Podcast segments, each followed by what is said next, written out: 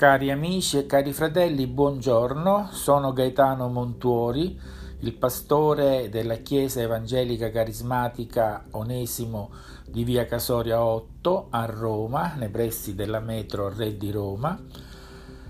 E iniziamo oggi il corso sulle religioni, su tutte le religioni, in modo particolare sulle tre grandi religioni monoteiste eh, ma anche sulle credenze, le pratiche, il modo di fare comunità delle religioni eh, meno conosciute, quelle orientali, come pure quelle native dell'Africa, dell'Oceania e delle Americhe. Questo perché l'uomo è definito antropologicamente parlando un animale religioso. Dove c'è uomo c'è religione, dove c'è religione c'è uomo.